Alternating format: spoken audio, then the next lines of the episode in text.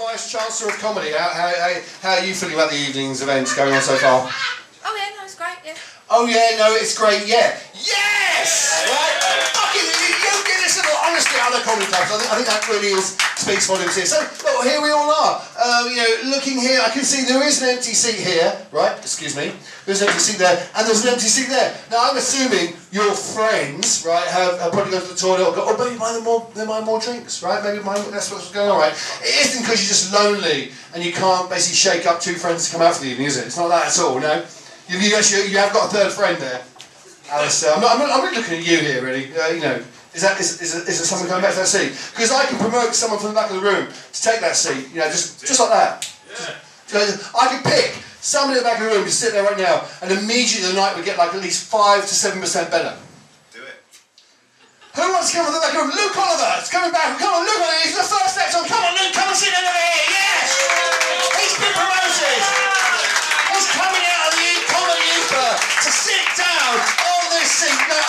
Over, over there, mate. I thought you were going to sit. No, no, no, no, he's sit down over there. So what's the deal with uh, Eric? Hey, sit down, come on. Sitting? Just there. Just this? Yeah, see, see right in front of you, it's really easy. Right, there we are. Luke Oliver is sitting down, mate. Yeah, yeah. So, you know, don't scare this one away. That's what I'm saying, right? Just don't, don't scare this one away. Okay, so let's get our next act on, ladies and gentlemen. Our next act is looking at my shoe right now. Oh my god. Okay, so this club, for those you who don't know, has a feature called Walk-ins. Give me a woo. Woo! Normally people book, right? And we, we find out a little bit about, we exchange ideas over emails, right? And we know who they are. They're going to come on, they're going to just set. But we also do walk-ins, right? Walk-ins are just strange maverick characters who rock up from the street, and just turn up, and they just basically sign up, right? They just they just do it. I don't know the fucking first thing about them. They're like Caine from Kung Fu, going from club to club, having adventures each week, but not necessarily with Kung Fu, with comedy, right? So this person's going to come up to you right now and give you some open mic stroke, fucking walk-in kind of fun, right? Now, obviously, you know, this person could be literally the funniest person alive. Could literally be the funniest person alive. Or they could be like a massive racist or something. I don't know, I don't I don't I don't know, right? But the point is, I'm asking you to welcome them into your hearts, and we, we just we, we're not going to be prejudiced, right? Forget the racism thing. We'll just put it over there, right? They're probably lovely. They're probably really, really nice. So after three them, let's get this person on the stage, right? Walk in, right? Here they come. One, two, three. Yes! Yes, louder!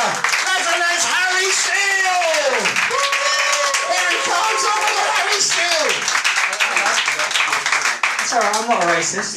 He's not a racist! But, anyway, yes, I am Harry Steele, it's true what he said. Uh, thanks for having me. Big shout out to all the comedians who have been here so far. Yeah! Yeah.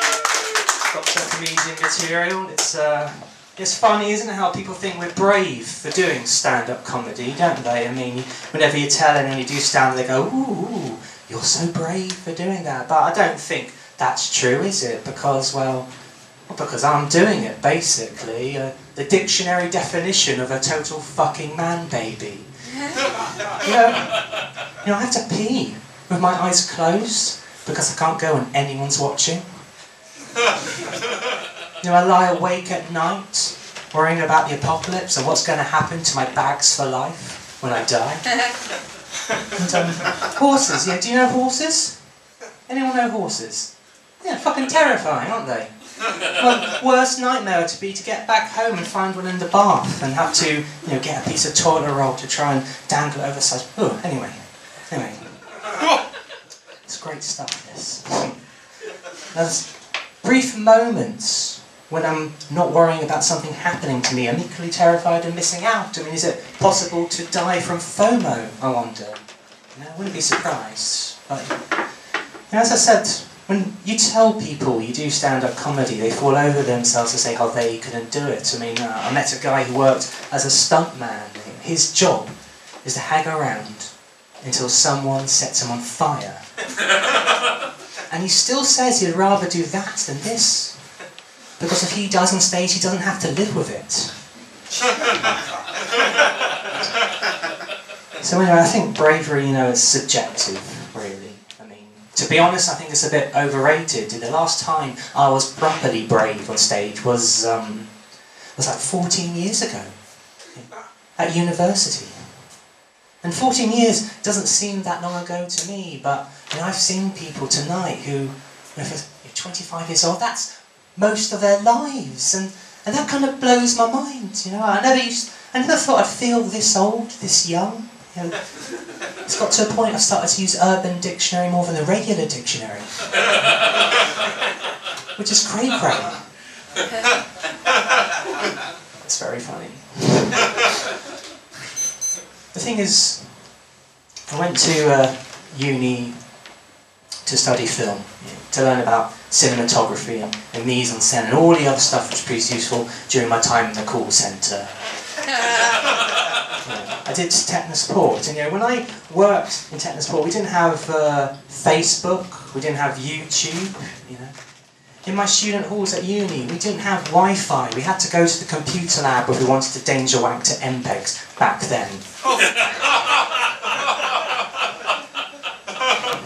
Anyway, my, uh, within a few hours of arriving at university, I was in a serious relationship till about Wednesday. But by Friday, my new girlfriend and I were looking forward to the great big Freshers Week blowout. There's going to be a, a traffic light party, a hypnotist, and a, and a bucking bronco rodeo in the shape of a fiberglass cock. It was going to be worth every penny of my student loan. The party started, and after being tossed off the mechanical penis a few times, it was time for us to settle down for an evening of hypnotic entertainment. I was keen to see if I could be cured of my newfound fear of mechanical peni. Well, my girlfriend was eager to see what she might have done in a previous life, and to see if going out with me was a reward or a punishment. But uh, anyway, the lights dimmed, and the hypnotist arrived. And as luck or fate would have it, my girlfriend and I found ourselves on stage. Now, I'll never forget what I learned about myself that night. And after we got off stage, our friends told us how hilarious it had been to see us hypnotised into thinking that we were chickens, you know, scratching at the ground for grubs or flapping our imaginary wings, but, uh, but what they didn't know, and what I've kept secret until tonight, and the other nights I've done the set. is that I was faking it.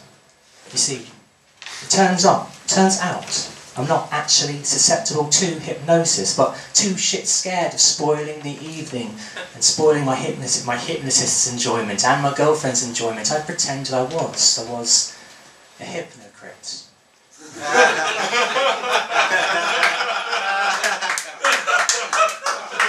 I was trapped in a humiliating Kentucky Fried Nightmare.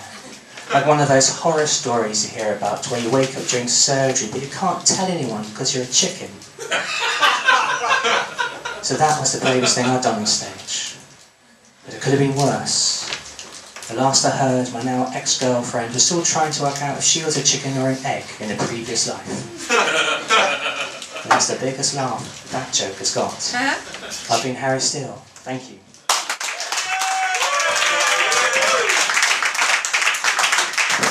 Harry Steele, everyone, the hypnocrit. Here we go, it's back to his seat. One more song for Harry Steele,